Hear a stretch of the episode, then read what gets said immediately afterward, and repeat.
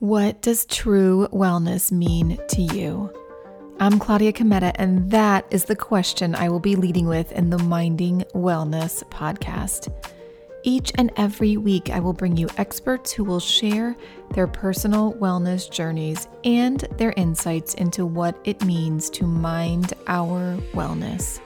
Health is a state of body, wellness is a state of being. Let's dive into improving our state of being. This week on the Minding Wellness podcast, we're switching it up a bit.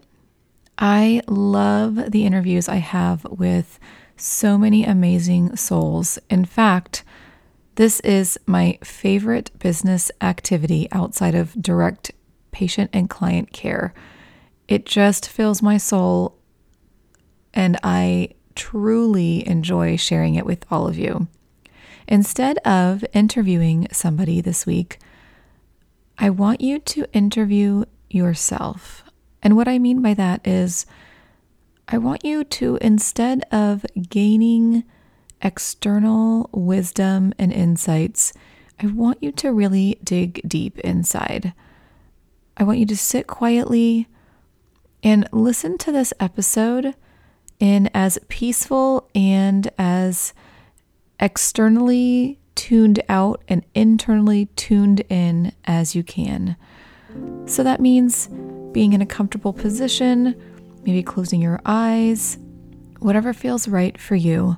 But this is about tuning in to your body. We're going to talk about felt sense this week.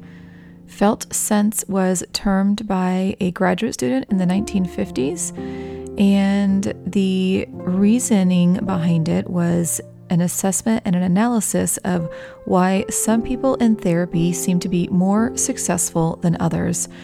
And what he, along with a, another psychologist, found was that those who were more successful in therapy seemed to have some ability to get in touch with their body, a felt sense, a nonverbal internal knowing of what their body was feeling. So when they would speak in the sessions, they might say something like, I don't really know how to explain this, but as I'm saying this, my chest is tightening or I feel a little bit short of breath. And they know that there is some internal guidance going on and that there is some felt sense in their body they're trying to give it a verbal characteristic, but they are having a hard time doing so because it really truly can't necessarily be explained to the other person. So, given that background, I'm going to share with you a prayer that is such an amazing way to tune in to this felt sense the author is unknown, so I'm unable to give credit to this felt sense prayer, but it is valuable just the same. I am the pain in your head, the knot in your stomach, the unspoken grief in your smile. I am your high blood sugar, your elevated blood pressure, your fear of challenge, your lack of trust.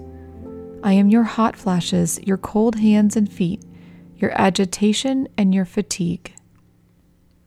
I am your shortness of breath, your fragile low back, the cramp in your neck, the despair in your sigh.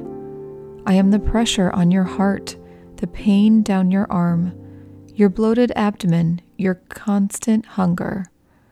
I am where you hurt, the fear that persists your sadness of dreams unfulfilled. I am your symptoms, the causes of your concern, the signs of imbalance, your condition of dis ease. You tend to disown me, suppress me, ignore me, inflate me, coddle me, condemn me. I am not coming forth for myself as I am not separate from all that is you. I come to garner your attention, to enjoin your embrace so I can reveal my secrets. I have only your best interests at heart as I seek health and wholeness by simply announcing myself. You usually want me to go away immediately, to disappear, to sleek back into obscurity. You mostly are irritated or frightened and many times shocked by my arrival. From this stance, you medicate in order to eradicate me.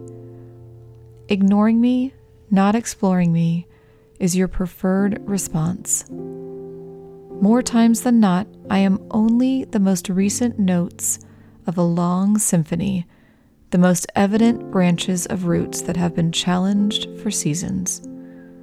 So I implore you, I am a messenger with good news, as disturbing as I can be at times. I am wanting to guide you back to those tender places in yourself, the places where you can hold yourself with compassion and honesty. If you look beyond my appearance, you may find that I am a voice from your soul, calling to you from places deep within that seek your conscious alignment. I may ask you to alter your diet, get more sleep, exercise regularly breathe more consciously. I might encourage you to see a vaster reality and worry less about the day to day fluctuations of life. I may ask you to explore the bonds and the wounds of your relationships.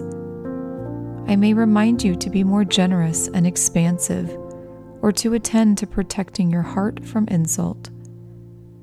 I might have you laugh more, spend more time in nature Eat when you are hungry and less when pained or bored. Spend time every day, if only for a few minutes, being still. Wherever I lead you, my hope is that you will realize that success will not be measured by my eradication, but by the shift in the internal landscape from which I emerge. I am your friend, not your enemy. I have no desire to bring pain and suffering into your life. I am simply tugging at your sleeve, too long immune to gentle nudges. I desire for you to allow me to speak to you in a way that enlivens your higher instincts for self care. My charge is to energize you to listen to me with the sensitive ear and heart of a mother attending to her precious baby. You are a being so vast, so complex, with amazing capacities for self regulation and healing. Let me be one of the harbingers that lead you to the mysterious core of your being, where insight and wisdom are naturally available when called upon with a sincere heart.